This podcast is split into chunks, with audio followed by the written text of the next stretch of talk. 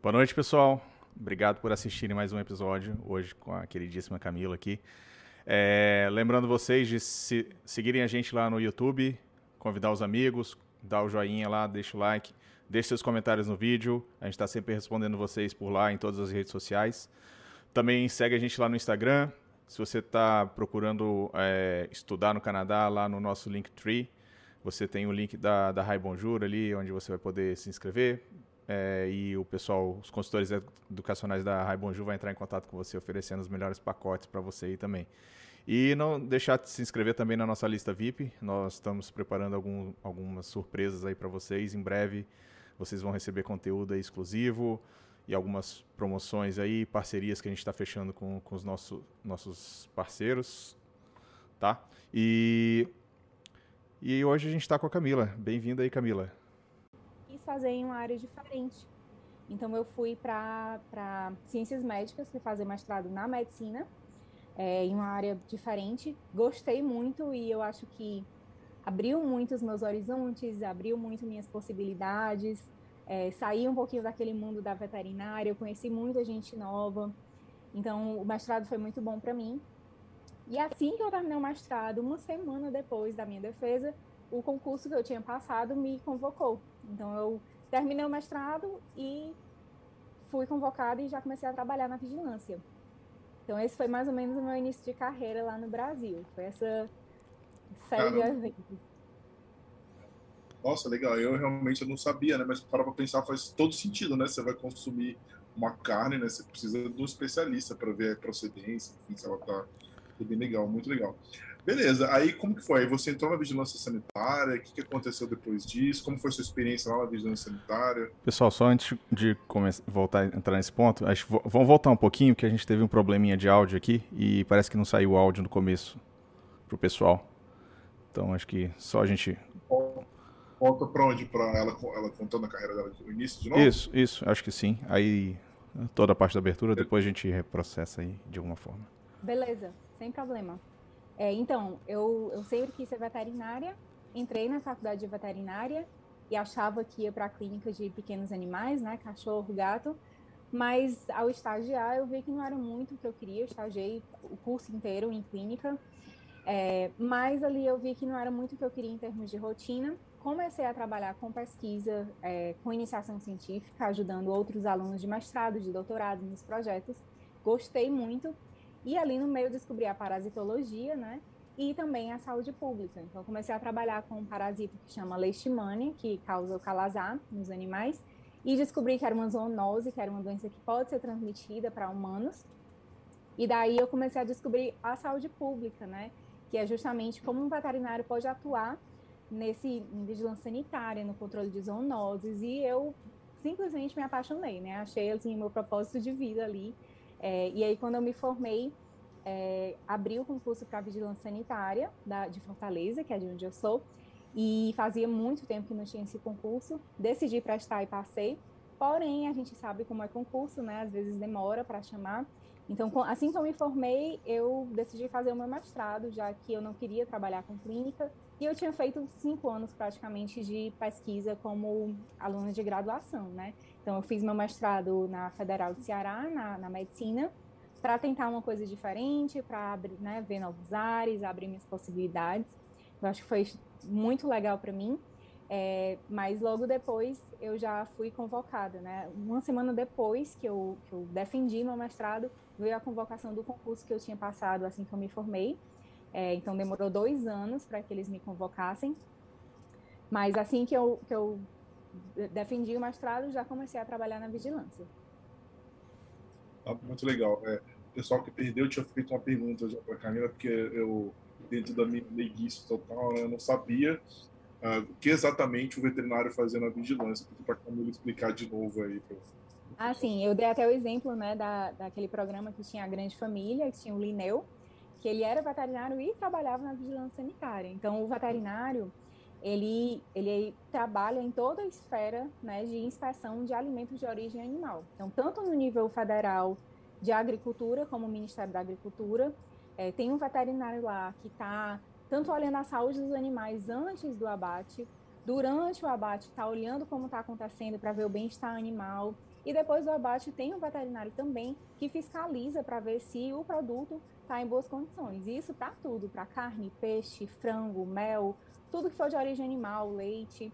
E na vigilância sanitária, que já é a esfera da saúde, o veterinário fiscaliza todos os estabelecimentos que vendem, transportam ou manipulam esses produtos. Então, restaurantes, supermercados, açougues, é, feiras de peixe, de carne, tudo isso eu fiscalizava como fiscal da vigilância sanitária. Ah, legal, não, super legal.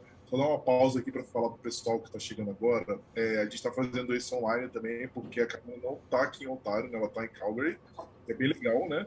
Que com aquela proposta que a gente tem, né, justamente de não fazer somente carreiras aqui em Ontário, né? Fazer tentar abrir o leque, né? Porque o Canadá é extenso então é sempre bom ver que tem brasileiros bem-sucedidos né, no, no, Canadá como um todo. Então, bem legal.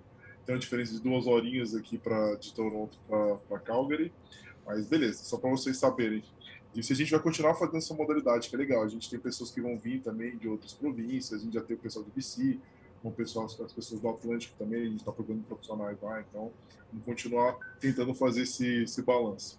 Mas vamos continuar então, cara, legal. Aí a pergunta que eu estava fazendo, né, antes da problema técnico, foi para você falar um pouquinho lá da sua rotina na vigilância sanitária, né, no, no, no Brasil, como que era.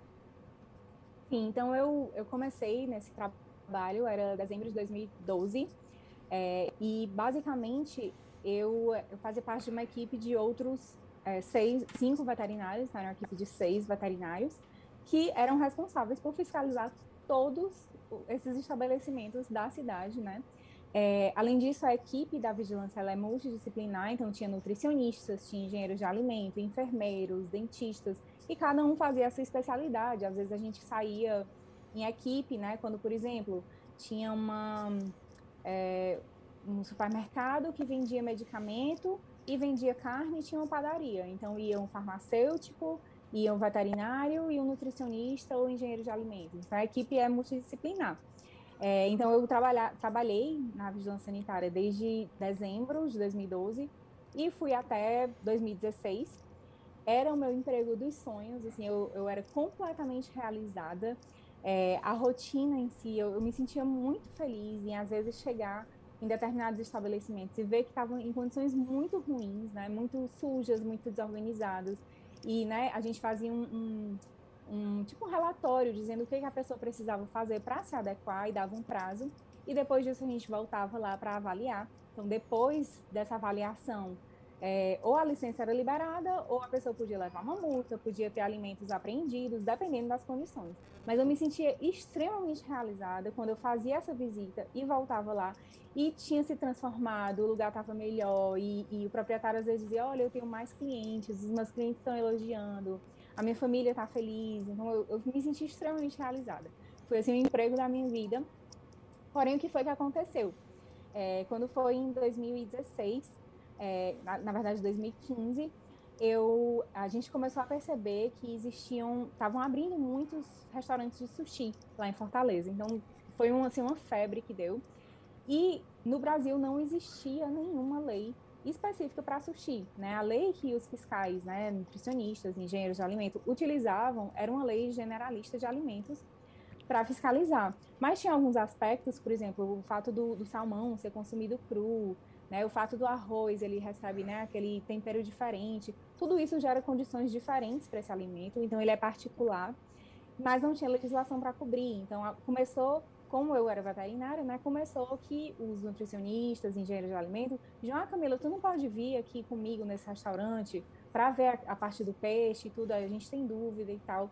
E a gente chegou à conclusão que não tinha muita coisa o que fazer, muitas vezes, para condições ruim, ruins, porque a legislação não cobria. Então, eu comecei a me incomodar com isso. Ao mesmo tempo, eu estava fazendo uma especialização em vigilância sanitária, e eu decidi que isso ia ser minha, meu tema de pesquisa para monografia. E comecei a pesquisar um monte de artigo, legislação do mundo inteiro, inclusive daqui do Canadá, é, e fiz uma, uma, proposta de lei para a prefeitura para cobrir todos os detalhes da produção de sushi, né? Então, isso foi muito útil para a fiscalização em si. Essa lei, posteriormente, foi aprovada, né? Ela está em efeito hoje em Fortaleza. É, também é, foi usada como exemplo para outros municípios. É, mas, e também eu cheguei a dar curso para fiscais, para o pessoal que trabalha em restaurantes sobre sushi. É, só Camila, que. Pode falar. Uma parte só. Essa lei não existia localmente lá em Fortaleza, mas existia alguma lei nacional falando sobre isso? Ou também no Brasil, isso... no Brasil inteiro não tinha nenhuma lei específica para sushi. Depois que eu comecei, é, o Ministério da Agricultura é, adicionou alguma coisa sobre o consumo de peixe cru, que aí era uma lei federal. É, São Paulo. É quando eu morei em São Paulo, teve um problema com salmão lá, que eu lembro, não foi? Sim. Que não podia consumir porque tinha a procedência, não lembro direito. Eu lembro de uma história Isso. assim. Morava teve vários problemas no Brasil. São Paulo fez uma lei pequenininha, assim, para cobrir alguns detalhes a, a lei que eu propus junto com os meus colegas da, da vigilância, né, foi uma lei completa, assim, que vai desde comprar o salmão até o sushi tá lá no, no restaurante para o cliente comer. Então, a gente englobou tudo, todos os processos. E aí, com isso, o que foi que aconteceu? Começou a me criar um incômodo aqui, porque eu fiz tanta pesquisa, li tanto artigo, que eu comecei a sentir que talvez estava na hora de eu fazer um doutorado. Porque apesar da vigilância ser meu emprego dos sonhos e eu ficava extremamente feliz lá, eu estava sentindo um pouquinho de falta de pesquisa. Eu, eu me, me deparei comigo mesmo, assim, indo trabalhar e pensando, oh, o que, que acontece se o salmão ficar nessa temperatura, esse pH, tanto tempo, e eu, cara, tô precisando de uma pesquisa. É, então, eu, o, que foi que eu, a, o que foi que aconteceu? Eu decidi tentar o doutorado lá em Fortaleza. Então, tentei, passei no doutorado lá, comecei a fazer, mas no geral, eu não estava satisfeita é, com o programa, é, com a minha rotina, né? Eu estava trabalhando e fazendo doutorado. E aí eu conversando com o meu marido e a gente, ah, a gente sempre teve vontade de, de ver o que é que tem lá fora, né? É, de, de, de, ver o que é que o, o, exterior, né, tem, tem a oferecer. Será que não era hora de a gente tentar é, alguma coisa fora? E aí foi que a gente veio parar aqui. Você tem alguma pergunta até agora, antes de eu pular para o próximo passo? Não, então, na, na, verdade, sim, né? Porque eu vi que você estava seguindo uma carreira né, bem promissora aí é, na vigilância. Você falou que teve, mas essa vontade, você falou que já tinha. Mas como que veio, assim? Você pensou em outros lugares, assim, realmente, falou, por que o Canadá? Você pensou já fazer seu doutorado aqui, de, de imediato? Como? É, eu sempre tive a vontade de ver o que, que tinha fora do Brasil, né? De fazer um tempo de intercâmbio, fosse o que fosse, né? Sempre tive essa vontade. Mas nunca tive a oportunidade, assim, o pessoal que vai na adolescência e tudo, eu não tive essa oportunidade. Então, sempre tive alguma vontade, mas nunca foi um plano certo, né? E se tiver algum aluno meu assistindo, é, eu sempre falo, não siga o que eu fiz, porque a minha vinda para o Canadá foi a coisa mais aleatória da minha vida. É, porque como foi que aconteceu? eu conversando com meu marido e ele, ah, vamos ver se de repente um doutorado, você não está gostando do daqui, vamos ver se de repente dá certo. Eu abri o meu computador e eu tinha uma conhecida que fazia pós-doutorado aqui e ela tinha falado que estava gostando de Calgary. Eu abri o computador, abri o site da Universidade de Calgary, olhei a lista de professores, vi um que é, trabalhava com parasitologia, que era a área que eu gostava também, né? E mandei um e-mail para ele, assim, bem aleatoriamente, sem planejamento, sem nada. Não indico, tá? Eu realmente ensino, eu tenho uma mentoria, né, no meu Instagram, eu ensino para os meus alunos todo o planejamento, como escolher bons orientadores, né, como, como achar essas oportunidades. Mas, enfim, é, o que aconteceu foi que esse orientador respondeu quase que de imediato, poucos dias depois, é, e ele marcou uma conversa comigo. Então a gente conversou e foi uma conversa bem informal, bem tranquila, assim, ele muito legal. É, o meu inglês não era legal na época, então a gente Esse, conversou. Essa era a minha pergunta, como que era o inglês, né? Principalmente que você não se preparou, né? Você foi assim, franco atiradora, né?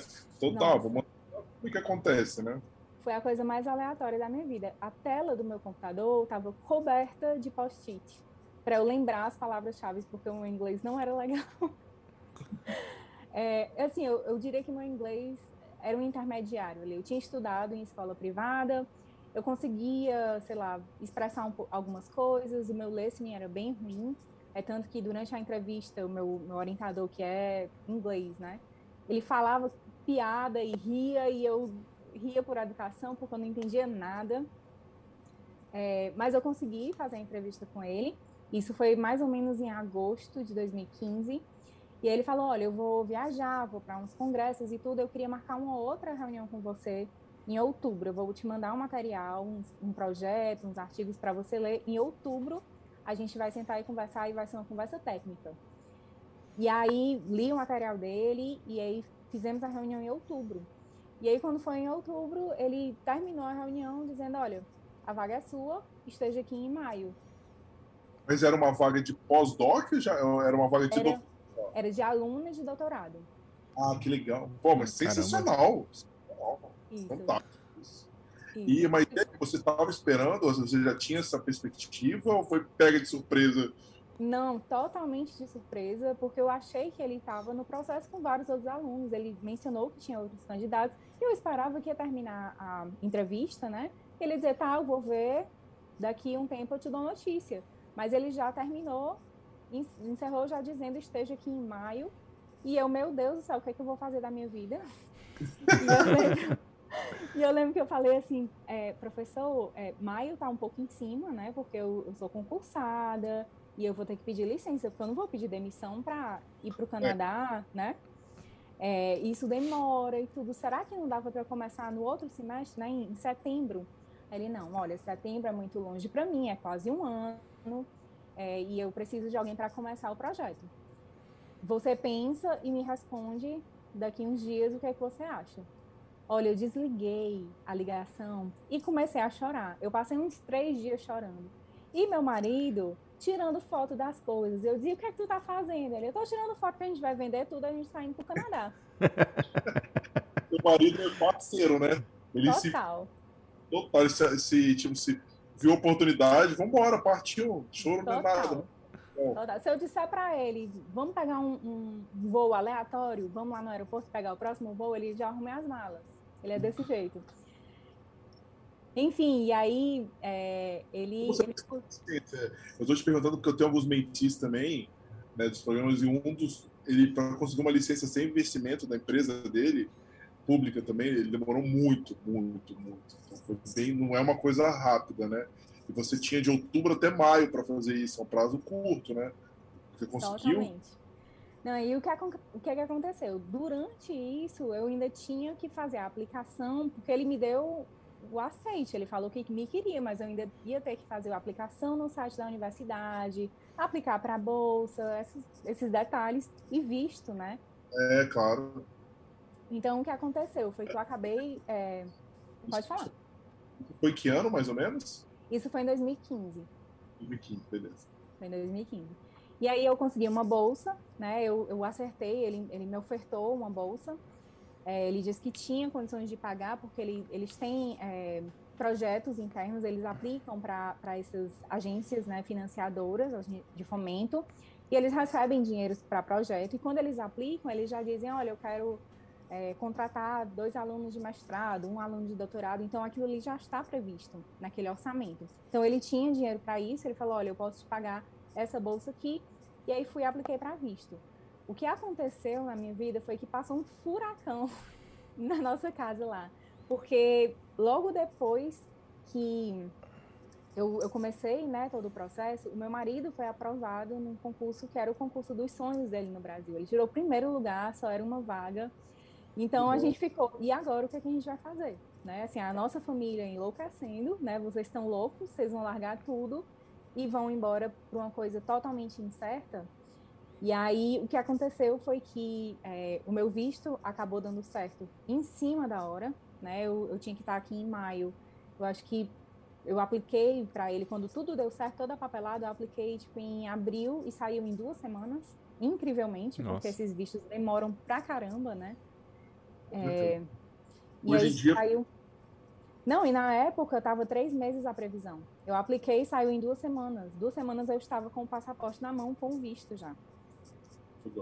É, e aí, sobre a licença, também deu muito trabalho para sair. Assim, eu tive muito que ir lá, conversa com fulano, conversa com fulano, porque foi uma licença sem remuneração, já que eu estava vindo para cá com bolsa, né? Mas ainda assim é muito difícil, porque o quadro de, de pessoal já é muito pequeno, eles não querem liberar, assim, né? Mesmo que seja para qualificação. É, na véspera de eu viajar, eu estava lá na, na sala da chefia implorando para me darem essa licença. Então eu viajei ainda sem a licença, pedi férias, vim para cá de férias e aí enquanto eu estava aqui a licença saiu. Então foi assim um é. furacão, não recomendo. Eu te perguntei, porque eu sei, porque eu, vi, eu vivenciei as dores do meu mentir na empresa dele, pedindo conversa com o chefe. E no caso dele, ele já tinha sido uma bolsa para fazer o doutorado dele, então já tinha um histórico, a empresa não queria de jeito nenhum. Então, eu, tudo que você está falando, assim, eu, tô, eu vivenciei, assim, é, de longe, né, alguns meses atrás. Então, eu sei como é complicado realmente, né? Mas que bom que você conseguiu e deu tempo, né? Porque é uma garantia, né? Queira ou não, você estava indo para o incerto, né? Você tem que ter alguma coisa, caso dê errado, que te permita voltar para a posição que você estava antes, né? Exatamente. Exatamente. E o seu marido desistiu então do concurso dele, dos sonhos, né? Falou, não, o Canadá.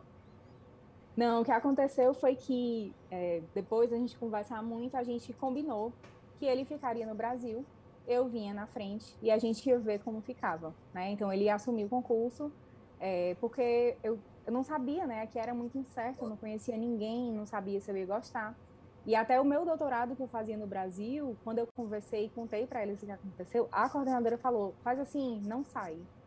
Dá um tempo, vai lá. Se você não gostar, você volta e a tua vaga está aqui. Então, assim, eu saí de lá com o meu concurso ainda em licença, né, em processamento processando a licença, e com o doutorado ainda, que eu tinha que decidir se eu ia ficar ou não. E meu marido isso é ficou. É, isso é legal, doutorado, né? Você pode, você, você pode fazer esse tipo de coisa, né? Isso. É. Então eu dei tipo um break no, no doutorado lá. Ah, legal. E como que foi? Beleza. Aí seu marido ficou, beleza. Você veio para cá. Como que foi o início? Como que foi a adaptação? Sozinha agora ainda? Sim, eu cheguei aqui em maio de 2016, bem no, no prazo que eles deram, né, que meu professor pediu. É, eu amei Calgary assim que eu pisei os pés aqui, assim, eu me senti, foi uma sensação muito louca que eu não consigo explicar, mas assim, eu pisei os pés aqui, comecei a olhar, eu amei essa cidade e foi tão sem planejamento que eu não sabia nem que tinha montanhas aqui. Então, já nas primeiras semanas, eu já conheci um monte de brasileiro e o pessoal, ah, a gente está indo lá para as montanhas, vamos, eu vamos assim, acho que com duas semanas aqui eu já estava viajando para as montanhas e eu fiquei encantada, assim, eu lembro da sensação que, não sei se você já chegou a ver foto, tudo do Lake Louise, Lake Moraine, a primeira vez que eu parei em frente àqueles lagos, eu não acreditei que aquilo era real, assim, eu fiquei completamente encantada. Fora que, assim, o, resto da cidade, né, as pessoas são muito acolhedoras, é, a universidade em si é um mundo, as pessoas me falavam, ah, você tá de lua de mel, você tá apaixonada, né, pela, pela mudança e tudo. Daqui seis meses você vai estar tá vendo os problemas, né? Mas eu digo que ainda hoje, porque hoje eu trabalho, né, como pós-doc lá na Universidade de Calgary, ainda hoje eu chego lá olhando, não acredito que eu trabalho aqui, eu amo esse lugar, assim, encantada. Realmente é, é um mundo de possibilidades. Eu, eu fiz o doutorado todo, né, cheio de, de, de, cursos, workshops, tudo gratuito para os alunos e, e, eu sou completamente apaixonada. Então a recepção foi muito boa. Não, muito legal. Eu fico perguntando, né, porque eu, eu, compartilho do mesmo sentimento que você em relação a Toronto, né? Foi uma paixão de anos. Mas eu queria te perguntar também sobre o frio, né? Porque você não tinha essa experiência fora do Brasil. Calgary, até onde eu sei, porque eu nunca fui para Calgary aqui, é, é, mais frio que Toronto, né? O Maurício, não sei se ele também já foi, nunca mas foi. as informações para cá inverno de Calgary é terrível. Como que foi para você? Você estava no Nordeste, né? Fortaleza, uma cidade super quente. Com essa adaptação, sem nunca ter vindo já e com toda essa mudança na sua vida? Assim, eu não sei, eu também nunca estive em Toronto, mas eu tenho amigos que moram em Toronto e o que eu escuto é que, como Calgary é muito seco, a sensação não é de tão frio. É diferente, por exemplo, quando você está num clima úmido, que tem né, o vento, que acaba piorando a sensação. Mas realmente Calgary é muito frio, né? A gente tem muitos dias com menos 30, muitos dias com muita neve. É, e quando eu cheguei em maio, né, tava ali nos 20 graus. E eu morria de frio. Eu saía de casaco e morrendo de frio, pensando, meu Deus, eu não vou, eu não vou durar até o final do ano, né? Eu vou morrer de frio aqui. menos 30, se 20 eu tô aqui muito frio.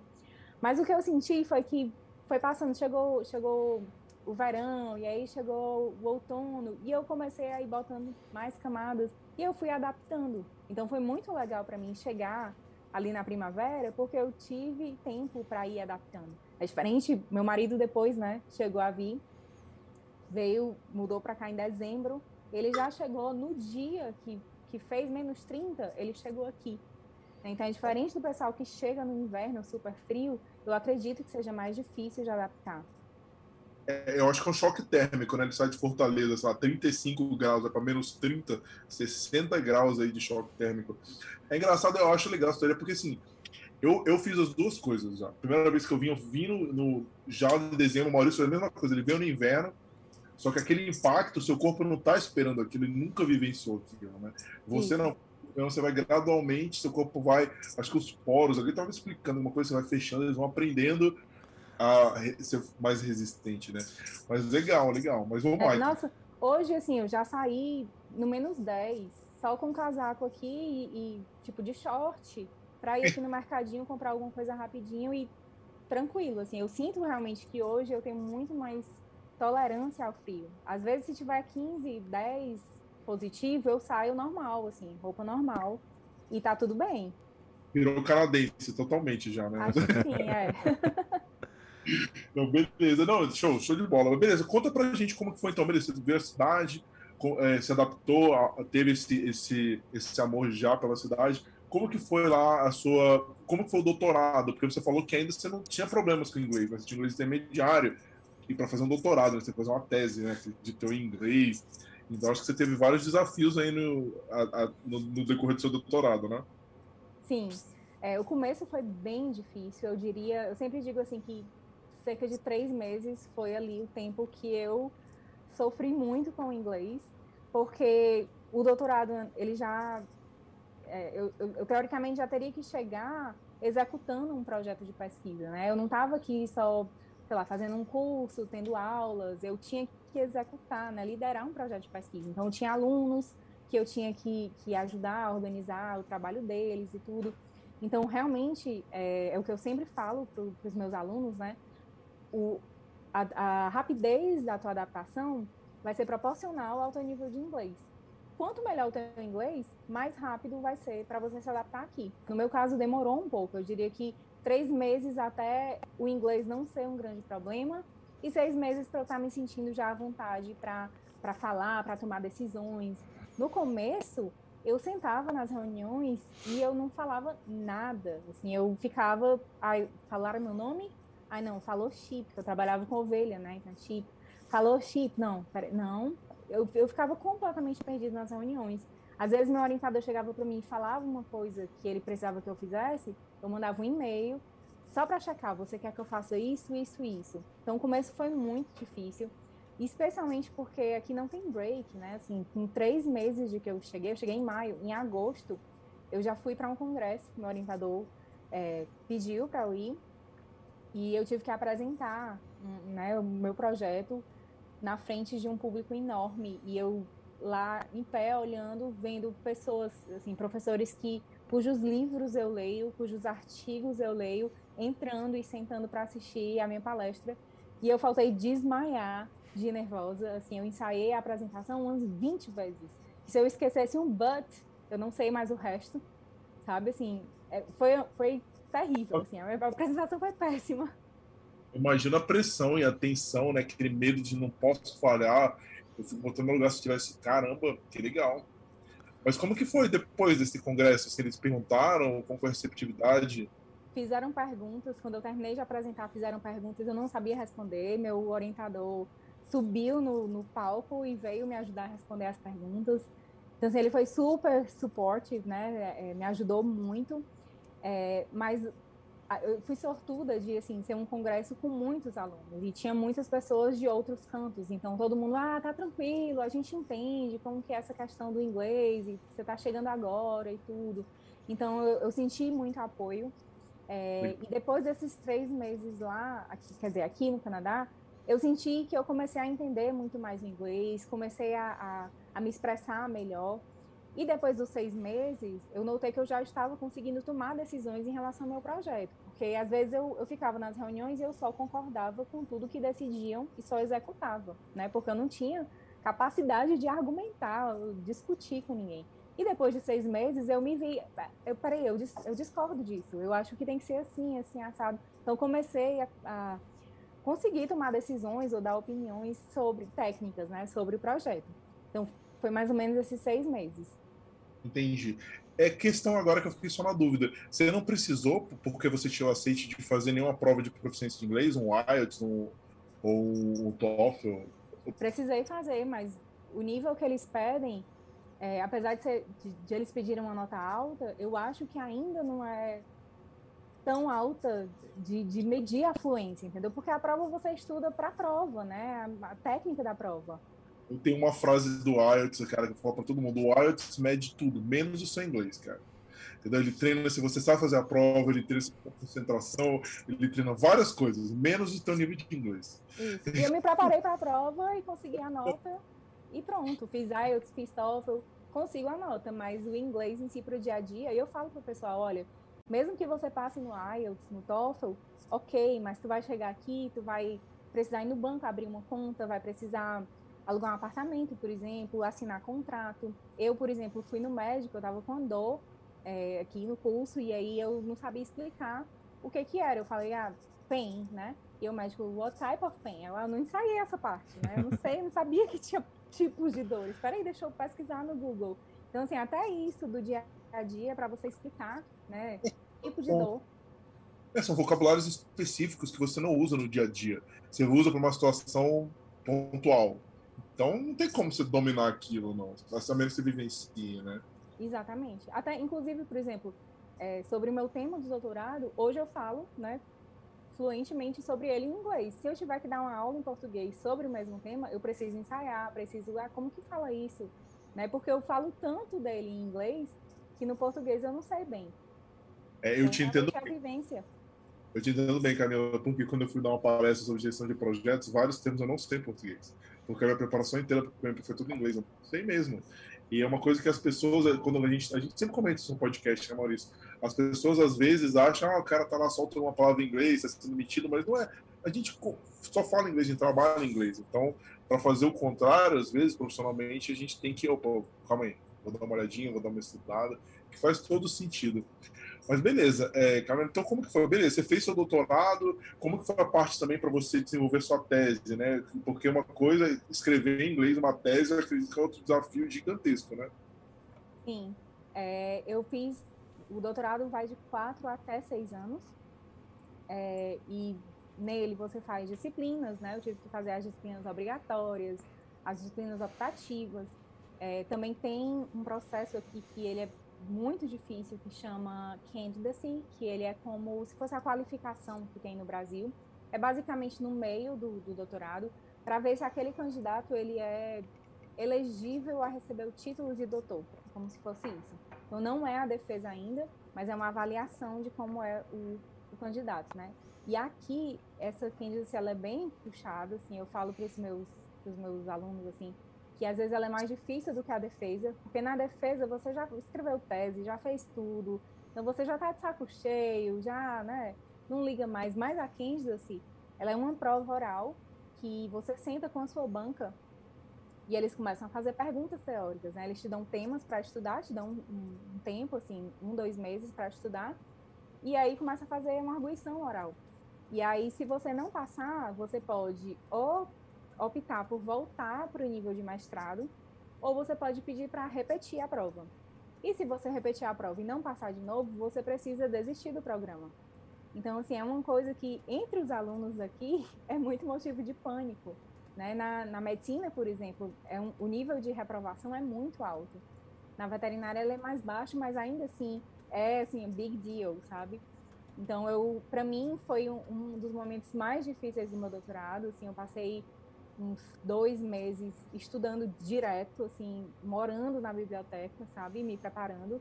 E a prova acabou que foi bem difícil, mas não foi tão difícil quanto eu achei que fosse. Eu acho que o problema, é, ela era pior na minha cabeça do que realmente era. Não sei se faz sentido. É, e depois disso, né, tem, tem a defesa, que aí são mais dois anos até a defesa. escrever a tese foi um desafio, mas não por causa do inglês mais, porque o inglês já estava ok, né? Claro que sempre tem, tem o feedback do orientador, que fala que ah, tá muito técnico, tá muito descritivo, mas isso não é, não é bem uma dificuldade. Eu acho que a pior dificuldade foi porque foi numa pandemia. Então, quando eu comecei, eu tive. A minha banca falou: olha, você pode começar a escrever a tese e vamos preparar para a sua defesa. É, começou a pandemia, teve lockdown, fecha a universidade, não pode sair de casa, não pode visitar ninguém, e inverno lá fora. É, então, assim, foi bem complicada. É, eu estava num, num, ponto que eu passava 24 horas quase escrevendo, não tinha sábado, não tinha domingo. Abri o computador escrevendo direto, até que eu engravidei. Então, eu engravidei em 2020, né, quando eu estava escrevendo a tese.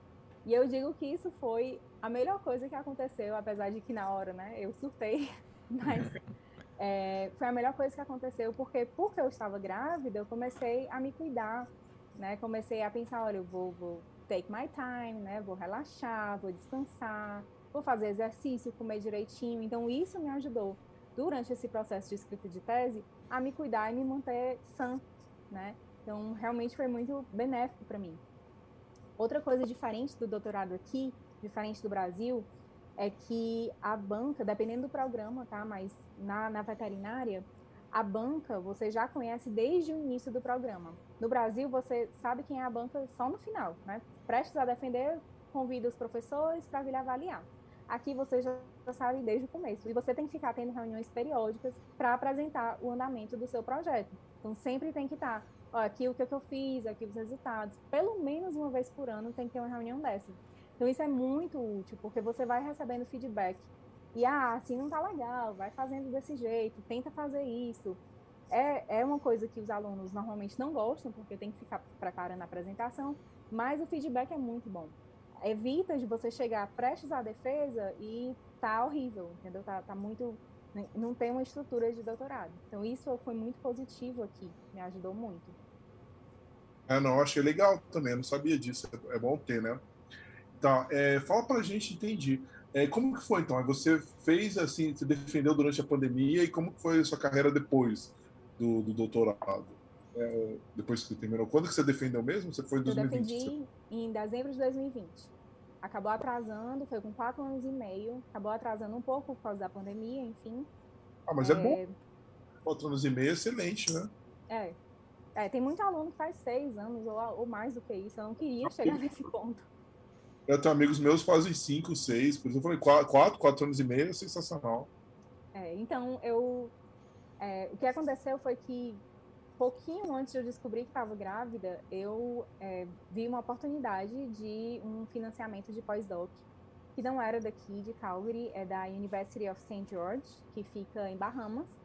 E eles estavam procurando um, um pós-doutorando para fazer uma parceria entre universidades. Né? Essa, essa instituição é privada e eles não têm muita, muita pesquisa, então eles procuram universidades para ficar fazendo parcerias através de pós-docs.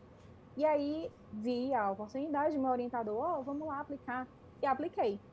E aí eu consegui, né? Só que eu estava ali no processo de escrever tese, e eles disseram, não, não tem problema, defende com calma, assim que você defender, a gente começa um contrato de trabalho com você. E aí descobri que estava grávida, então a gente acabou tendo que adiar o, o, início do contrato, porque eu queria ficar em casa nos primeiros meses, né? Pedi seis meses para ficar em casa. Então, eu defendi em dezembro de 2020.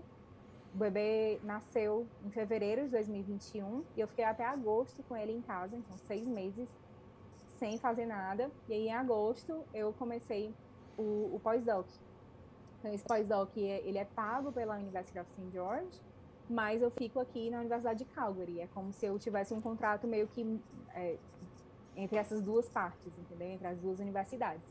E aí tenho que ir lá uma vez por ano para dar aula, para fazer pesquisa e fazer networking e trazer amostras ou o que quer que eles querem que eu faça para cá, para Calgary.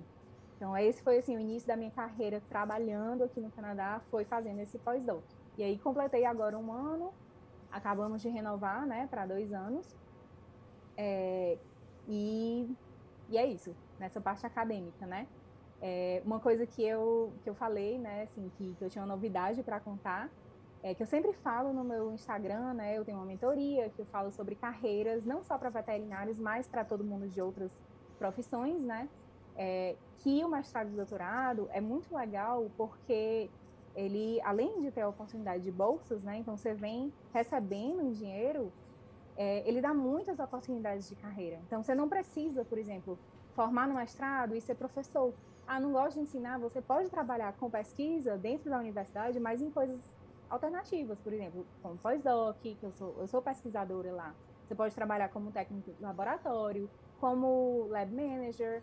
Então, tem várias carreiras alternativas dentro da universidade que você pode trabalhar sem necessariamente ser um professor. E, além disso, existem muitas chances também de você conseguir algo na indústria, por exemplo. Enquanto eu estava, logo depois que eu defendi, eu apliquei para uma vaga na indústria que era uma vaga sensacional, é, uma oportunidade incrível, né? É, e acabou não dando certo, porque eu estava grávida, prestes a ter e tudo, mas eles queriam alguém com doutorado. Então era uma vaga excelente que acabou que eu recusei porque estava grávida e tudo, mas que era uma oportunidade muito legal e assim só podia fazer se tivesse doutorado. E além disso tem o governo, né? Que também tem muitas oportunidades para pessoas com mestrado, com doutorado, porque o governo tem muita pesquisa. Né? Ele faz não só pesquisa, como faz diagnósticos de doenças e tudo. Mesma coisa no Brasil, né?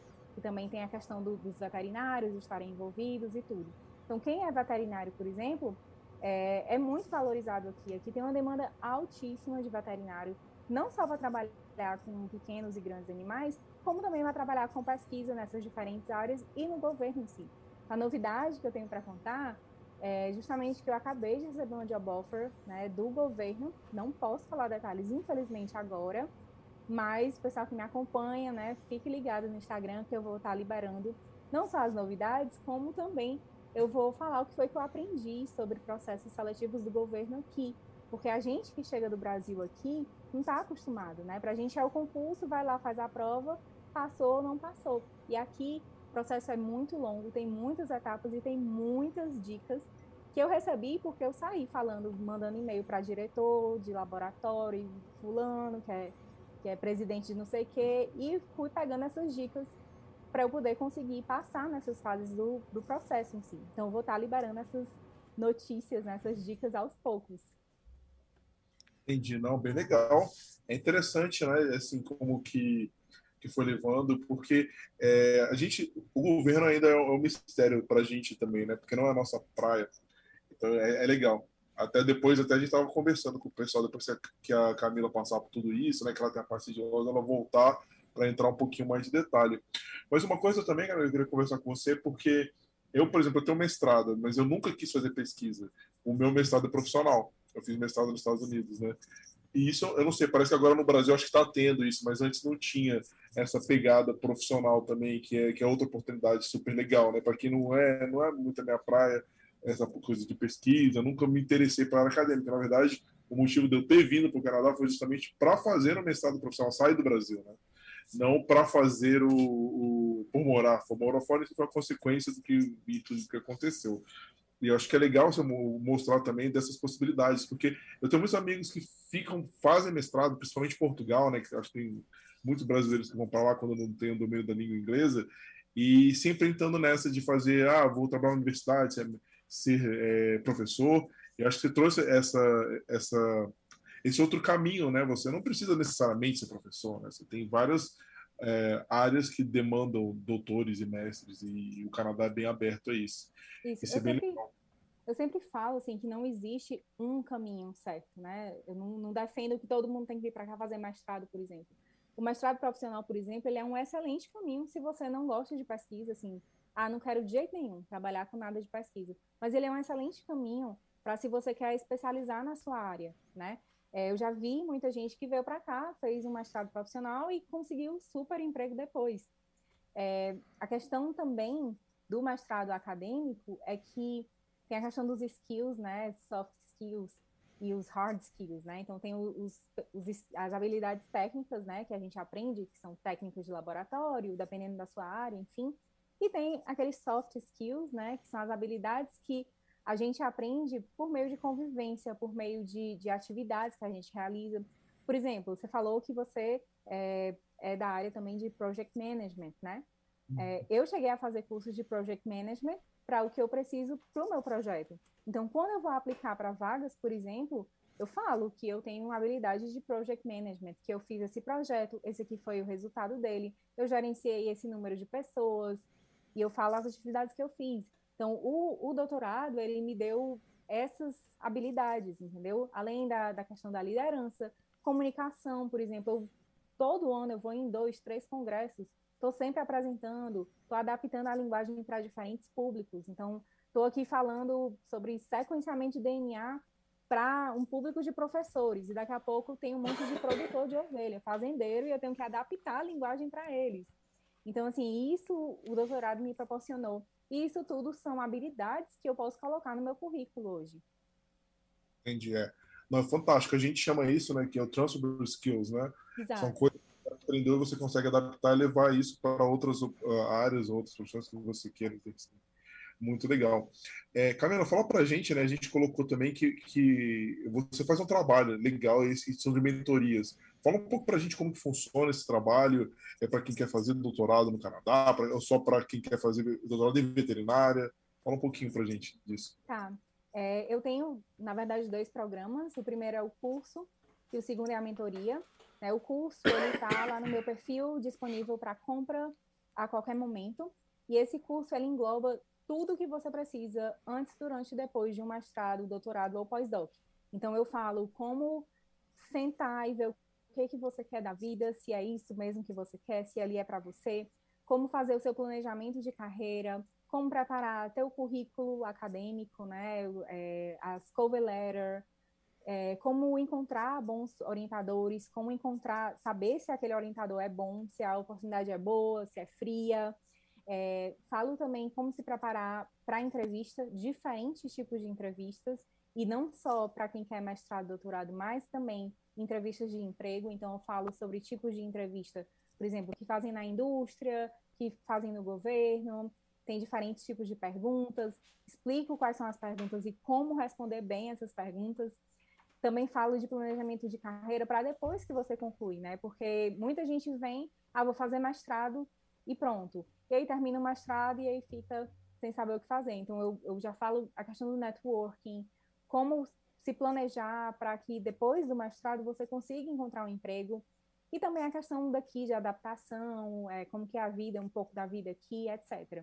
Então, eu tenho esse curso, esse curso, é, quem comprar tem acesso a todo o material dele por dois anos, além de tirar dúvidas na plataforma, e se a pessoa comprar e ver que não é o que ela estava esperando, tem 15 dias de garantia para receber né, o dinheiro de volta, 100%.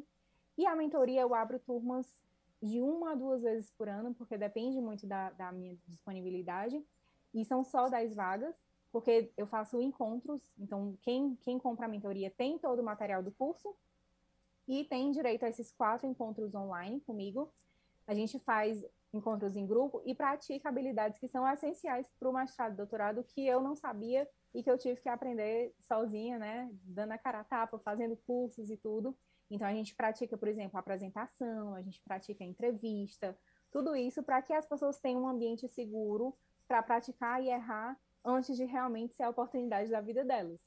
Então a gente tem esses quatro encontros e também é, eu ofereço para os alunos da mentoria a correção de um currículo ou cover letter, porque a gente não sabe formatar isso no formato daqui. É, e também, às vezes, a gente não entende, por exemplo, o propósito da cover letter, então o pessoal acaba escrevendo cover letter que não é muito forte, acaba não conseguindo a vaga por causa disso. Então, eu já, já consegui muita experiência nisso, consigo né, corrigir esse, esse documento para que ele fique realmente forte, para que dê muita oportunidade para o candidato. E quem compra o curso e depois quer ir para a mentoria pode fazer só o upgrade. Mas a mentoria realmente eu só abro vaga uma, duas vezes no ano, porque é realmente muito lotado aqui, né, de atividades. Então, realmente não tenho disponibilidade sempre. Entendi, não, legal. É sempre bom, né? Assim, é, a gente gosta também de ajudar o pessoal, né? E principalmente em áreas que não tem tanta informação. E quando você tem um brasileiro, você sempre se sente mais confortável, né? Isso. De explorar. O que a gente queria te perguntar também, eu sei que não é muito a sua praia, mas de forma geral, para as pessoas que são veterinários no Brasil também, da, ser, médico veterinário de cachorro, de gato. Até a Camila aqui, antes da gente começar, ela falou que tem uma tem alguns contatos que pode passar para a gente, para ser bem Sim. específico do processo de validação. Mas se você conseguir falar, dar uma pincelada para a gente, Camila, vai ser bem legal. Olha, como eu falei, é, a profissão veterinária aqui é uma profissão de alta demanda. E existem várias diferentes, vários diferentes caminhos que um veterinário pode seguir. Como eu disse, né, você pode trabalhar na pesquisa, pode trabalhar ensinando, tudo isso sem precisar validar o seu diploma. Como professor de universidade, trabalhar em pesquisa, trabalhar na indústria, no governo. Mas existem algumas coisas que são exclusivas e que vão exigir a validação do diploma. Então, se a pessoa quiser fazer prática clínica, cirurgia, todas essas coisas, precisa da validação do diploma. E se, por exemplo, for uma vaga que é exclusiva para veterinários, só veterinários podem aplicar, pode ser que essa vaga, seja na indústria, no governo, exija essa validação. O processo de validação, ele pode ser feito tanto aqui pelo Canadá, como pelos Estados Unidos, e você conseguindo finalizar, você pode atuar em ambos países e também em outros países, como a Austrália, enfim.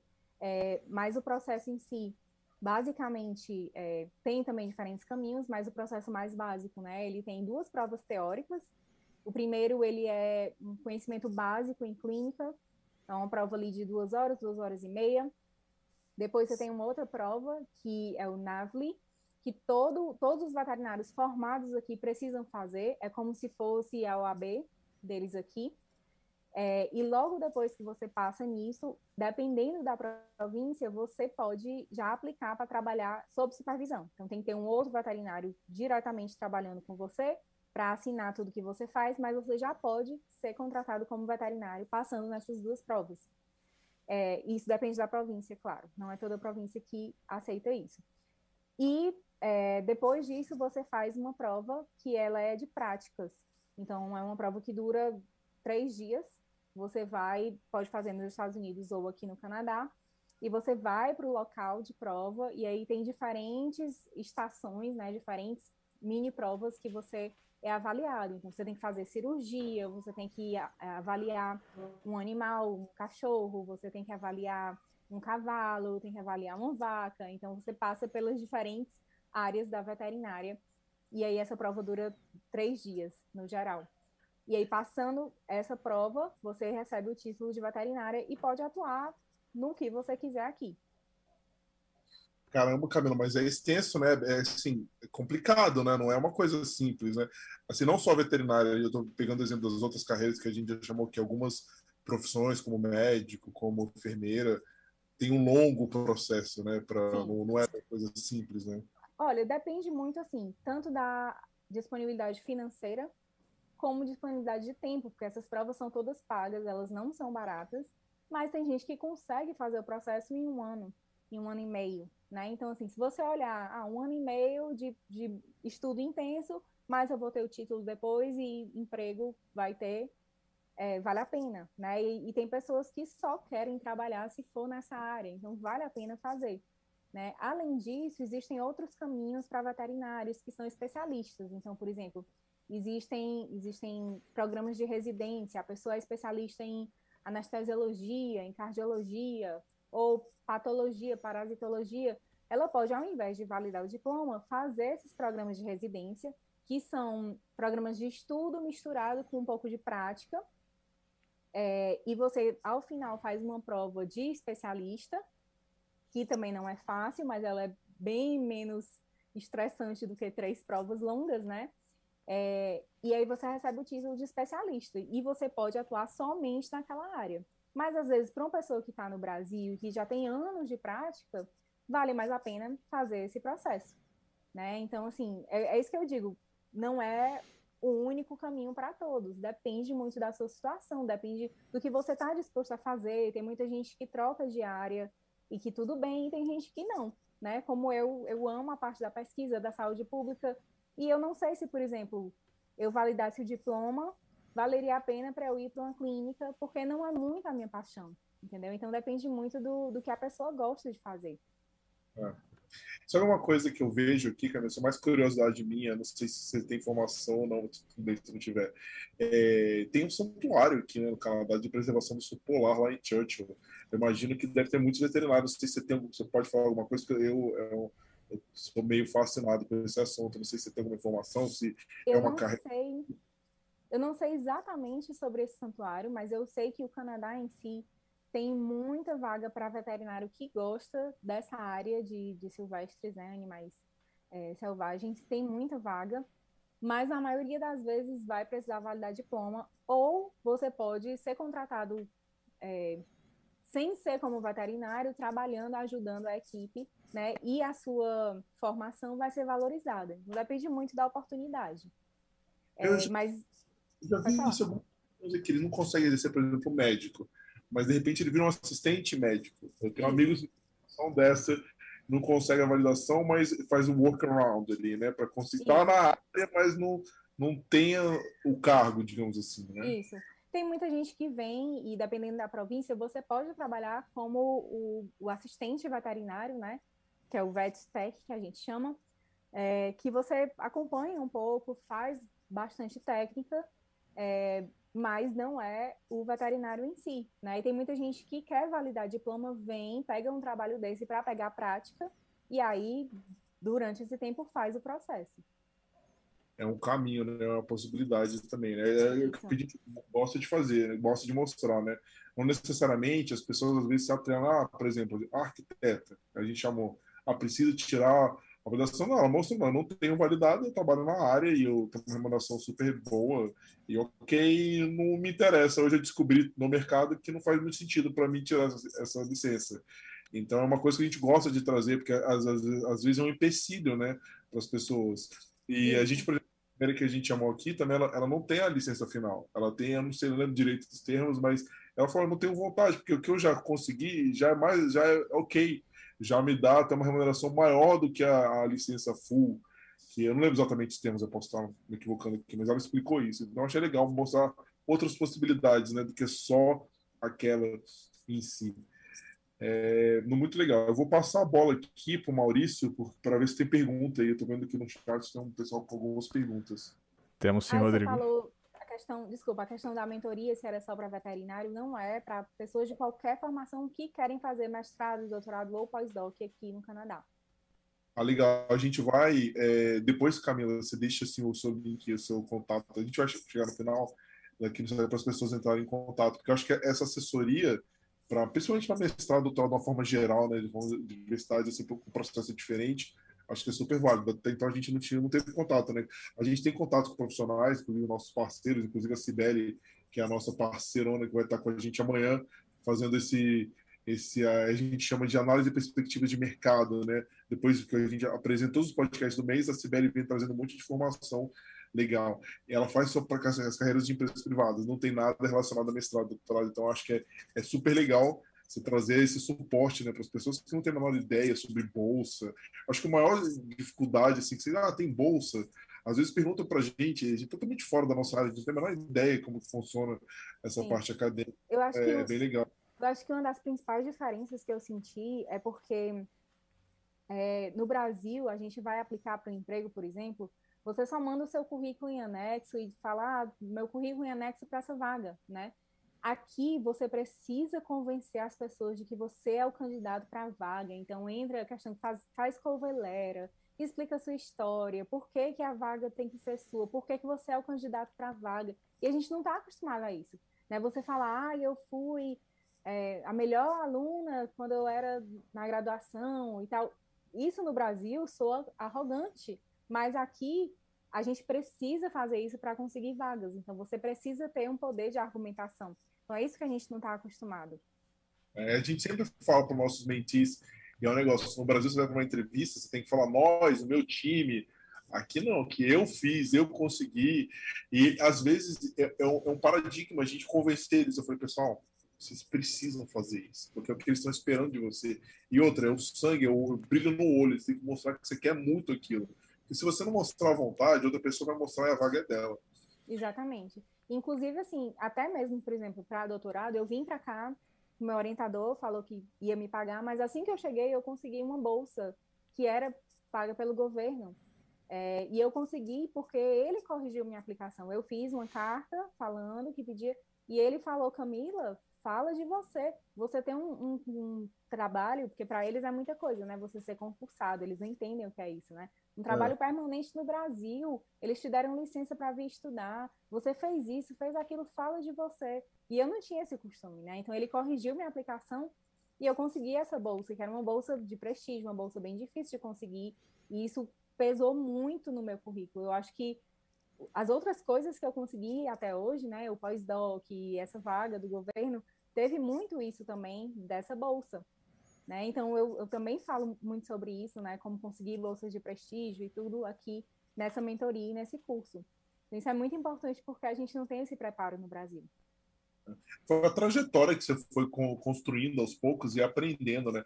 Essas informações são muito importantes, né? Inclusive, o motivo que a gente criou o podcast, né? Para tentar popularizar essas informações, né? Passar para o maior número de pessoas possíveis, que é totalmente possível, né? Eu via isso antes, assim, bem antes, quando eu pensava em vir para o Canadá, e a gente, a gente sempre pensa nas dificuldades, né? Mas pô, existem maneiras e formas de você atingir seus objetivos também, né? Então, muito legal, muito legal. Vou passar a bola para o Maurício aí para ele fazer a, abrir para as perguntas do pessoal aqui do chat. Valeu. Pessoal, só queria lembrar vocês aí de deixar os comentários, deixar o like aí no, no YouTube se estiver gostando, deixe seus comentários aí, assim que possível a gente vai estar respondendo para vocês também. E lembrar de vocês se inscreverem no canal, no, no Instagram, a gente está em todas as plataformas de, de podcast, né? Então siga a gente lá. E a gente o pessoal tá adorando aqui a, a Camila, né? Tá todo mundo gostando. Queria agradecer o Ricardo por nos avisar do nosso problema de áudio no começo do, do, do programa. E tem uma pergunta aqui da Michelle Alves, nossa seguidora fiel aqui do, do canal. Um, beijão para ela aí. É, sobre a, a, área de vigilância sanitária, quais seriam os critérios avaliativos que, que uma veterinária atua dentro da, da vigilância sanitária, assim? não sei se eu entendi bem a pergunta. Se ela estiver online puder explicar melhor, e aí a gente volta para a pergunta dela depois. Beleza. Quer falar, Rodrigo? Não, beleza. Eu também, é porque eu também fiquei com essa curiosidade. Eu estou aqui no chat, estou tentando entender. É... Eu também não entendi a pergunta. tá tudo bem. Vamos lá, tem mais uma pergunta aqui. Uh... Nessa, na área que você entrou na carreira pública, é, ela é igual os outros cargos do governo, onde você também tem a necessidade de ser cidadão canadense para trabalhar no governo? Ah, essa pergunta é excelente. Isso é um mito enorme. É, mas não, não precisa ser cidadão. É, existem vagas que eles vão priorizar pessoas que já têm o PR ou a cidadania é, mas a maioria das vagas né, vai estar bem claro se eles estão priorizando isso. Mas não, não precisa ter a cidadania para aplicar para essas vagas. A única coisa que precisa é a pessoa estar no Canadá e ter permissão de trabalho, você ser legalmente permitido de trabalhar, tá? Então, essas são duas coisas. O pessoal que aplica de fora, eles podem até considerar e isso eles falam em algumas descrições de vaga, podem até considerar pessoas de fora, mas só se fosse uma coisa muito, assim, eles estão urgentemente precisando de uma pessoa e você teve a sorte de ser a bailarina dourada que aplicou lá do Brasil e só tem você. Então pode ser que eles considerem, né? Mas realmente não é muito comum o governo fazer a questão. O governo não faz, por exemplo, a questão de, de trazer gente, faz LMIA e tal. Eles querem pessoas que já estão aqui e que têm permissão de trabalhar né? Então, se, por exemplo, você terminou a sua graduação, que foi o meu caso, terminei e agora eu estou com um Post-Graduation Work Permit, eu ainda não tenho PR, porque o que aconteceu foi justamente quando eu qualifiquei para com boa pontuação por causa do doutorado, teve a pandemia, passou dois anos sem ter os sorteios do Express Entry.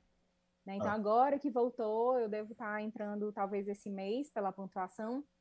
Então, ainda não tenho PR, mas isso não foi Assim, nem foi perguntado no processo seletivo. Para o processo, eu precisei dizer se eu já morava no Canadá e se eu tinha permissão de trabalho. Isso daí foi necessário.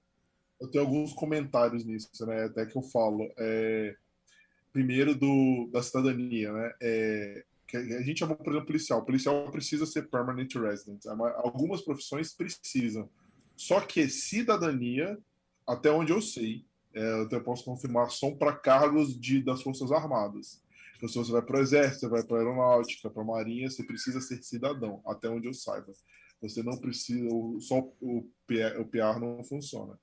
É, relacionado à pontuação né, que você falou, né, inclusive é muito bom isso, porque a gente tem a parceria com o Terry, e o Terry vai estar semana que vem, a gente vai estar lá no estúdio presencialmente com ele, e ele vai falar tudo sobre essas mudanças. Teve hoje uma notícia fantástica, né? Acho que foi ontem, na verdade, sobre quem estava no Canadá e está com o PSWP, ele estendeu para quem está com o PSWP vencido. Eu não vou entrar no mérito que eu não sei, Vou deixar o Terry falar semana que vem, né, que vai estar com a gente dentro do estúdio para tirar várias dúvidas do pessoal relacionado à migração, e esse do que você falou também de, de, do, do Canadian Experience Class, né? Como aumentou, todo mundo estava super ansioso, né? Para voltar ao sorteio, voltou só com uma pontuação astronômica, né? 500, eu até fui para o Maurício, graças a Deus que eu tenho meu PR, eu já piquei para cidadania, né? Depois, se eu tivesse nessa aí de, de, de PR ainda, acho que eu e todo mundo né, que tá ali, como que você aplica, né? É, até conversando com algumas pessoas, falo, pô, ele quer o perfil de uma pessoa solteira, menos de 30 anos, que tem doutorado, tem um CLB 10 e o francês também. Só pode ser, como que você tira 570 pontos no. no, no, no entendeu? São as perguntas que eu pro Terry. Tem muita coisa aí que eu. Eu vou, o Terry vai ver que venha preparado, né, Maurício? A gente vai bombardear ele, a gente e a galera que vai estar com, no chat também. Muito legal. É, deixa eu ver. Maurício, tem mais alguma pergunta aí para a Michelle? Desculpa, para Camila. Tem, a Michelle respondeu aqui no chat aqui. Então, assim, os pontos que uma veterinária da vigilância sanitária avalia é diferente, por exemplo, dos pontos que uma nutricionista avalia é, quando vocês fazem uma fiscalização em um restaurante, por exemplo. Ah, entendi. Tá. Obrigada, Michelle, por explicar. É, assim, a gente tem que seguir a lei, certo? A, a legislação ela é específica para cada tipo de estabelecimento, se ela é para alimentos, para medicamentos, etc. Então a gente tem que seguir a lei. É, quando, por exemplo, a gente vai em uma equipe multidisciplinar, cada um vai para a sua área. Então, por exemplo, quando eu ia para um supermercado, eu ia direto para a parte de açougue, a parte de, de, peixes, né? Porque era lá que estavam os meus produtos, né? Então, realmente eu ia para a parte específica, mas eu tinha o preparo e eu tinha condições de fazer a fiscalização do supermercado inteiro, porque eu ia seguir a mesma lei de um nutricionista, por exemplo. É, mas, sem dúvida, o, a, a, formação faz com que você tenha um olhar diferente. Por exemplo, já aconteceu de eu chegar para trabalhar e estava precisando de apoio na equipe de farmácia. Então, eu fui fiscalizar a farmácia sendo veterinária. Consigo seguir a lei, mas a minha visão ela não é tão especializada quanto um farmacêutico. Então, fui junto com o farmacêutico para dar apoio, se fosse preciso, mas o farmacêutico foi que liderou a fiscalização, porque era a área específica dele.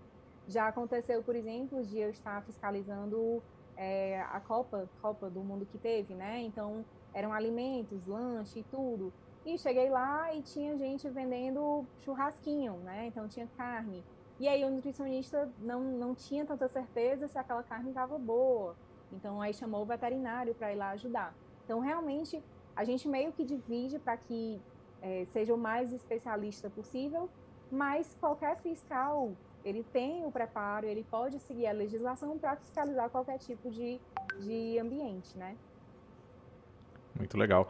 E Aqui no Canadá existe algo semelhante, igual tem no Brasil, da parte de vigilância sanitária, e com essas diferenças de, de várias profissões dentro dela? Na verdade, aqui é bem especializado. O pessoal que faz fiscalização, eles têm um, têm um college para isso. Então, tem um, um curso que é para é, é, o Environment and Health Inspector. Então, eles são inspetores e, e eles fazem é, fiscalização desses tipos de estabelecimento e eles fazem um college que, a, onde eles aprendem fiscalização não só de parte de alimentos, mas também ambiental, a questão de contaminação, essas coisas. E existe possibilidade de você ser inspetora, né, trabalhar como inspetor, é, mas também fiscalizando outros tipos de estabelecimento, como abatedouros, por exemplo. Eu tenho um, um, conhecido aqui que é veterinário, ele não, não validou o diploma dele ainda, está no processo, e ele trabalha com, como inspetor é, de, de um abate de carnes. Então tem o abate lá e ele fica checando a, a, qualidade das carnes e tudo. E por causa do background dele em veterinária, isso é bem valorizado. E realmente é, é uma oportunidade muito boa, são salários bons. Então, essas coisas mais especializadas você pode assumir sendo pelo seu background de veterinária, mas se você quiser fazer mesmo a, o que é a vigilância sanitária do Brasil, tem que fazer esse college, tem que ter é, como se fosse o, o conselho né, de, de, de, inspetores daqui, tem que fazer essa prova e tudo.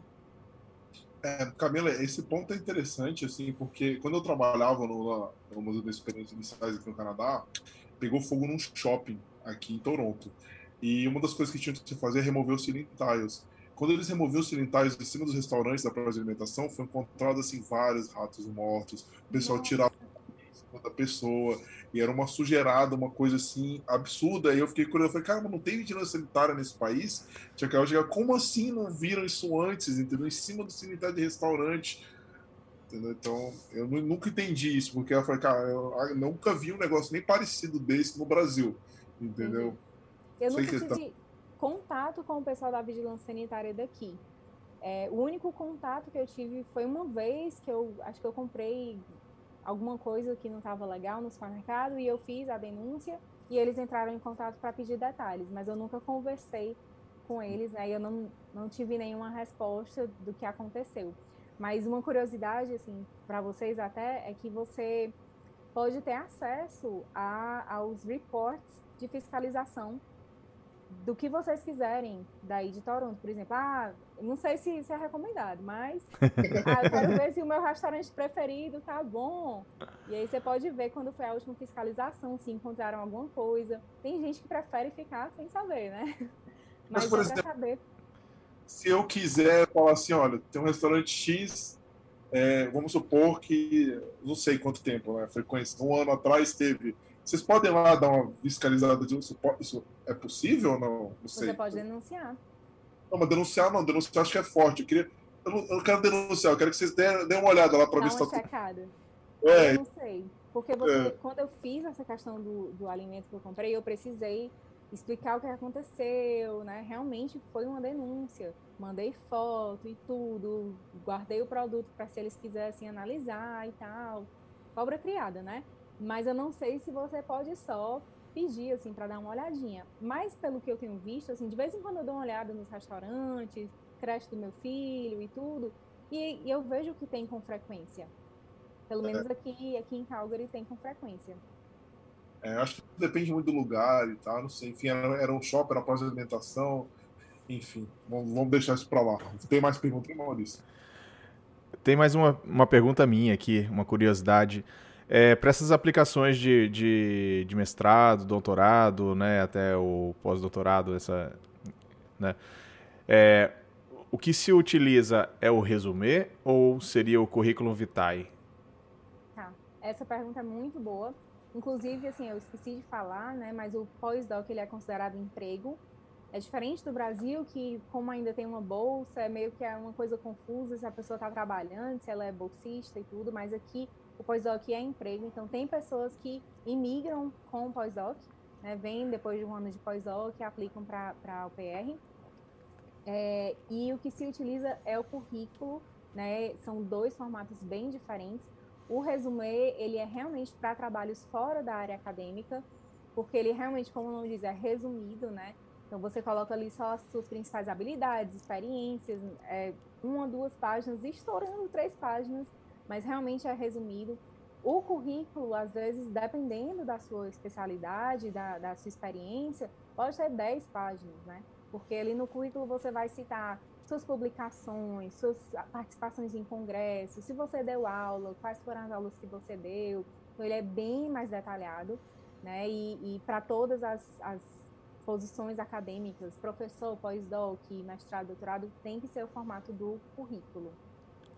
E o que, que, é importante ter, assim, igual, por exemplo, no resumê é, é sempre bom a gente colocar lá um, a abertura, né? Te vendendo um pouquinho lá, e aí depois de cada profissão um resumo e quais é, quais foram os seus achievements ali dentro de cada posição, né? Tem, tem alguma coisa semelhante também na, no, no currículo? É, o currículo ele começa também com uma descrição Só que normalmente você coloca a descrição das habilidades, não é como o, o profile, né, um perfil que você faz. Você fala as suas habilidades. Então, por exemplo, você pode escolher duas ou três habilidades, vamos dizer, project management, time management, leadership, vamos dizer. E aí você vai explicar ali como você tem aquelas habilidades, por que, que você tem e como você adquiriu. Não é só dizer que você é bom de liderança. Então você vai colocar, por exemplo, é, leadership e você vai explicar.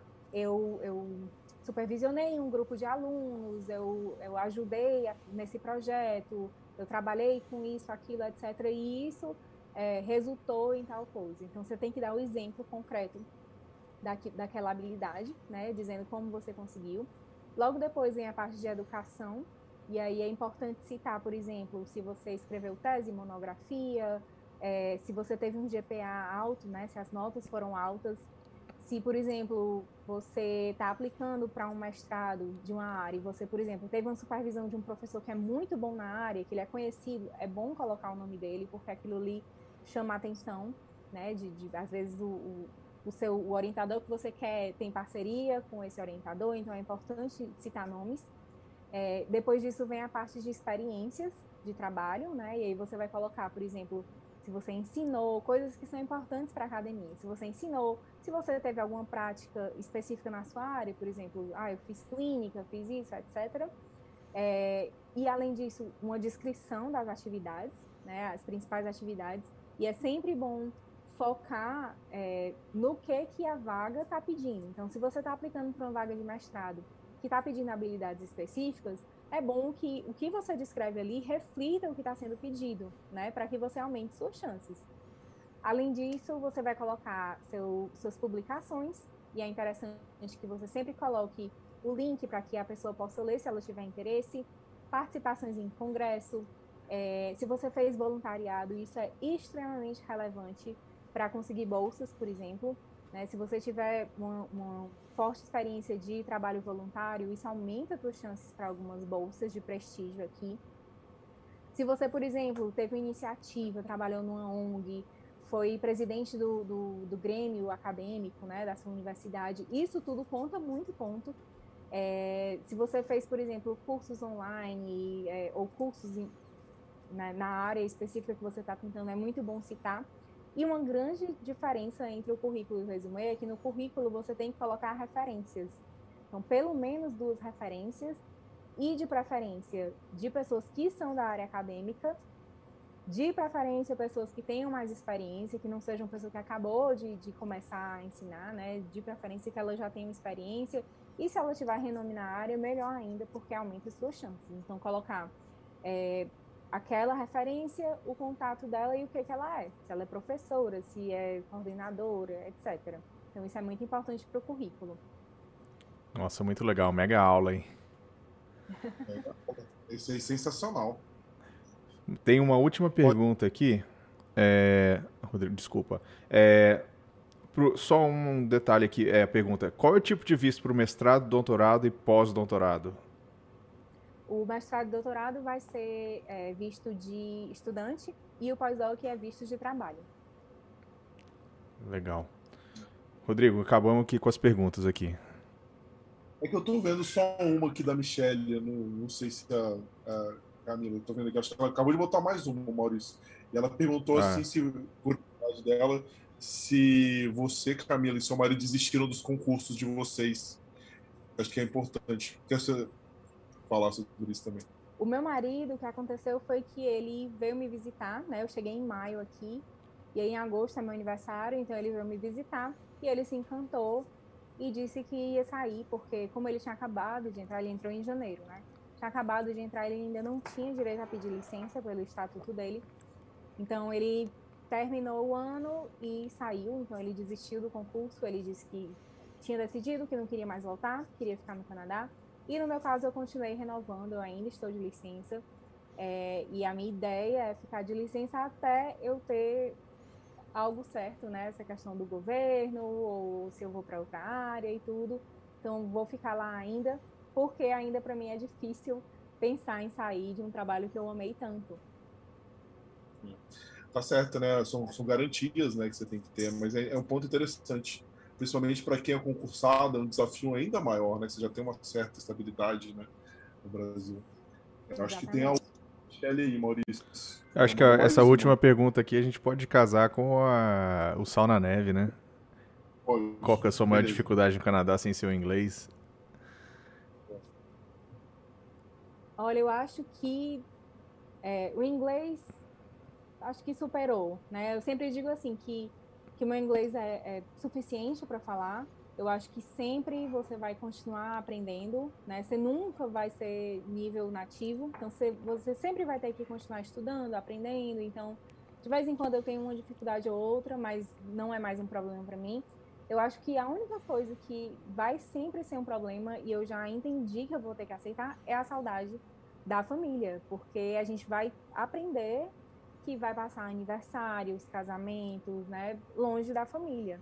Então eu passei a gravidez inteira sem ver minha família, no meio de uma pandemia, é, minha mãe tentando entrar no país sem poder e quis vir para o nascimento e não pôde porque estava com as fronteiras fechadas. É, acabei fazendo o chá de baby virtual para poder a família ver, né, participar. E, e aí depois minha mãe conseguiu vir, mas assim, essa distância ela sempre vai ser um problema que não é um problema assim que me faz desesperadamente querer voltar para o Brasil. Eu já aceitei, mas é realmente uma coisa que nunca vai deixar de doer, né? A, a saudade sempre vai existir ali. E, e, a gente tem que lidar com ela usando tecnologia, indo para o Brasil quando dá, recebendo o pessoal aqui, e a gente adapta. Mas realmente essa é a única dificuldade que a gente ainda tem. Uma dificuldade extra que você tem, né, Camila? Às vezes as pessoas preferem Toronto nem pela cidade, mas é porque é uma facilidade, né? Menos uma conexão, né? Se você quiser para o Brasil, você vai para os Estados Unidos, né? Provavelmente tem. Ou se não quiser, você vai ter que vir para Toronto ou para Montreal, né? Que tem voo também para poder vir. Então é um complicador a mais, né? Você nem fala que eu fui para o Brasil em janeiro. Foi eu, meu marido e o bebê. E a gente pegou, é, se não me engano, foi Calgary, é, Dallas, Dallas, Nova York, Nova York, Guarulhos, Guarulhos, Fortaleza. Nossa. Com um bebê de um ano. E graças a Deus ele super se comportou e tudo, mas assim, foi muito exaustivo, né? É, então tem essa dificuldade mesmo. A questão também sobre distância da família, de, de rede de apoio, né? Assim, quem tem neném no Brasil tem a facilidade de ter a avó, a tia, ah, segura aqui o bebê, fica com ele aqui, eu vou resolver umas coisas. E aqui não tem isso, né? Mas eu sempre falo que a gente acaba adotando amigos como nossa família. Então, quando o meu filho nasceu, a gente teve assim, um apoio incrível dos nossos amigos, né? Era direto, amigo deixando, não podia entrar, mas deixava comida na porta, aqui o almoço de vocês, aqui roupinha, aqui fralda. E vinha, sentava aqui na varanda, na neve, assim, menos 30, e amigos sentando aí na varanda para ver a gente de longe. Então a gente acabou que, que fez, adotou, né, alguns amigos como família, então a gente tem essa rede de apoio que é limitada, porque nossos amigos também precisam de rede de apoio, então é todo mundo se apoiando, mas já ajuda bastante, né, para reduzir um pouquinho essa falta que a família faz. É, com certeza. A gente, eu e o Maurício, a gente sabe muito bem o que funciona isso. Mas, Camila, legal. É, vamos para os nossos quadros de encerramento. Né? A gente tem um quadro que a gente chama de semifinal aqui, que é o Sal na Neve, que é justamente tentar encurtar, né? Como que, que são dicas para encurtar essas dificuldades que você vivenciou, né? Acho que na sua mentorista com certeza vai falar muito sobre isso, você já deu várias dicas sensacionais, mas se puder condensar isso, né, algumas palavras, quais são as principais dicas para as pessoas ou que querem seguir a carreira de veterinário ou que querem seguir uma carreira acadêmica de uma forma geral? É, justo, assim, na, a ideia da mentoria surgiu justamente porque eu, eu entendi que se eu soubesse de tudo que eu sei hoje há seis anos, a minha vida teria sido muito mais fácil, a adaptação em si também, né? É, mas as dicas que eu sempre dou é a questão do inglês, né? Estude o máximo de inglês que você puder. Quanto melhor for seu inglês, mais fácil vai ser sua adaptação. E a outra coisa, para quem quer mestrado doutorado, comece desde já. O pessoal às vezes, ah, ainda estou na graduação, vai demorar. Quanto antes você começar a meio que moldar o seu currículo, maior a tua chance de conseguir boas vagas, de conseguir boas bolsas, né? Então, o pessoal que está na, na, universidade pode, por exemplo, fazer estágio em pesquisa, pode fazer trabalho voluntário, pode tentar publicar, ir para congressos. Tudo isso aumenta as chances né, de conseguir vagas e de conseguir é, oportunidades de bolsas. E para quem tem interesse de validar o diploma, você pode começar o processo já do Brasil. Abre o perfil, começa a fazer sua documentação, começa a estudar. Às vezes a pessoa está na graduação e acha que é longe, mas no meu caso eu já me formei faz 10 anos, né? Então, assim, tem muita coisa que eu não lembro. E às vezes a pessoa acabou de formar e lembra muita coisa. Então ela tem que estudar muito menos do que eu, no meu caso, se eu fosse validar meu diploma. Então comecem o quanto antes, né? Eu sei que, que não existe idade para vir para o Canadá. Então tem gente que ah, chega aqui com 40, com 50 anos, com família, com filho adolescente e sempre dá tempo. Porém, quanto antes você se preparar, melhor. Maiores suas chances, vai ser mais fácil, mais oportunidades do que você ir deixando o tempo passar, pensando, ah, quando eu tiver o inglês fluente, quando eu tiver esse dinheiro, quando eu tiver essa oportunidade, aí eu vou tentar. Né? Então, pessoal, quanto mais adia, mais difícil vai ficando. Verdade. Não, muito, muito, muito bem, bem explicado. É muito bem mencionado também. Camila, o nosso quadro final, que a gente chama de Momento Jabá, você já falou bastante da sua mentoria, mas fala para o pessoal quem quer te encontrar, quem quer conversar com você, quais são as suas redes. A gente vai colocar também, você manda para a gente, a gente coloca na descrição do vídeo também depois. Beleza. É, eu estou no Twitter, é o Camila de Queiró, em vez do Z é o 5, tá? depois eu, eu dou o arroba. É, o Instagram, que é o veterinária underline abroad, Lá eu posto tanto coisas de veterinária como sobre pós-graduação. Estou no LinkedIn também, Queiroz Camila. E só esses três. É. Não, muito bom. Não, muito obrigado. Queria te agradecer também, Camila, dar uns recados finais aí pro pessoal. Amanhã teremos a Cibele aqui de novo, Cibele Zeldan, nossa grande parceira, é, fechando, né? Fechando não, análise e perspectiva de mercado, que é o termo que a gente criou para fazer esse wrap-up aí do, do, do, mês de julho, foi um mês muito legal, carreiras bem diferentes, né? Então vai ser bem legal, a gente espera você, todo mundo lá. E semana que vem o Terry vai estar tá falando sobre tudo migração, onde vocês adoram, né? Perguntas que a gente quer todo mundo. A Michelle que faz um monte de perguntas, Michelle, ó, vai ser o seu dia para você poder fazer várias, porque vai ter muita coisa mudando na imigração, tem muita coisa que a gente não sabe e a gente quer trazer, a gente vai fazer esse quadro com o Terry agora bimestralmente. Então a gente está muito empolgado com ele, vai estar lá no estúdio, né, pessoalmente, então vai ser bem legal. Passar a bola para o Maurício aí de novo. Isso aí, pessoal. E não se esqueçam, né, deixar o seu like aí no vídeo aí, se vocês gostaram, deixe os comentários também. Sigam a gente aqui no YouTube, se inscrevam, ative o sininho aí para receber as notificações sempre que a gente entrar ao vivo aí. E recomende também para os amigos, para a família, todo mundo que está interessado em saber mais como vir para o Canadá, trabalhar, como que é entrar no mercado de trabalho canadense, né? A gente está aqui ajudando vocês aí, trazendo super dicas e com profissionais super qualificados aí. Sigam a gente também no Instagram, né? É, lá no Instagram você vai achar a nossa Linktree. Lá tem vários links lá onde vocês vão poder ver a, o link para o YouTube, é, nosso link se você de parceria com o pessoal da Rainbow Bonjour, se você quer vir estudar para o Canadá, né, seja fazer curso de inglês ou fazer o High Education, né, se inscrevam lá, o pessoal da Rainbow Bonjour vai entrar em contato com vocês, oferecer o melhor suporte possível para vocês aí e o sucesso aí na, na sua vinda para o Canadá. E também não, não, não, a gente não pode esquecer né, de vocês se inscreverem na nossa lista VIP, né? Então a gente está preparando várias coisas aqui, em breve teremos novidades. Vamos entrar em contato com vocês aí para quem tiver inscrito ali na lista VIP. E eu acho que é isso, Rodrigo. De volta para você, hein? Beleza, valeu. Obrigado de novo, Camila. Um prazer imenso. Se a gente conta com você de novo, né? Depois que resolver esses detalhes que a gente não pode falar, mais técnicos ali sobre essas suas possibilidades novas. Então a gente conta com você de novo. Vai ser um prazer ter você de novo aqui explicando. É uma área muito nebulosa para a gente, né? Muita gente também que tem interesse em trabalhar com o governo. Então, sucesso, né? Boa sorte em todo o seu processo, então você atinge seus objetivos, conta com a gente aí também para você precisar. Obrigada, gente. Obrigada pelo convite. Foi um prazer. Vai ser um prazer participar de novo. É isso aí, pessoal. E é isso aí. Obrigado para todo mundo que esteve até agora. E nos vemos amanhã, sem falta, hein? Boa noite. Valeu, boa noite, pessoal.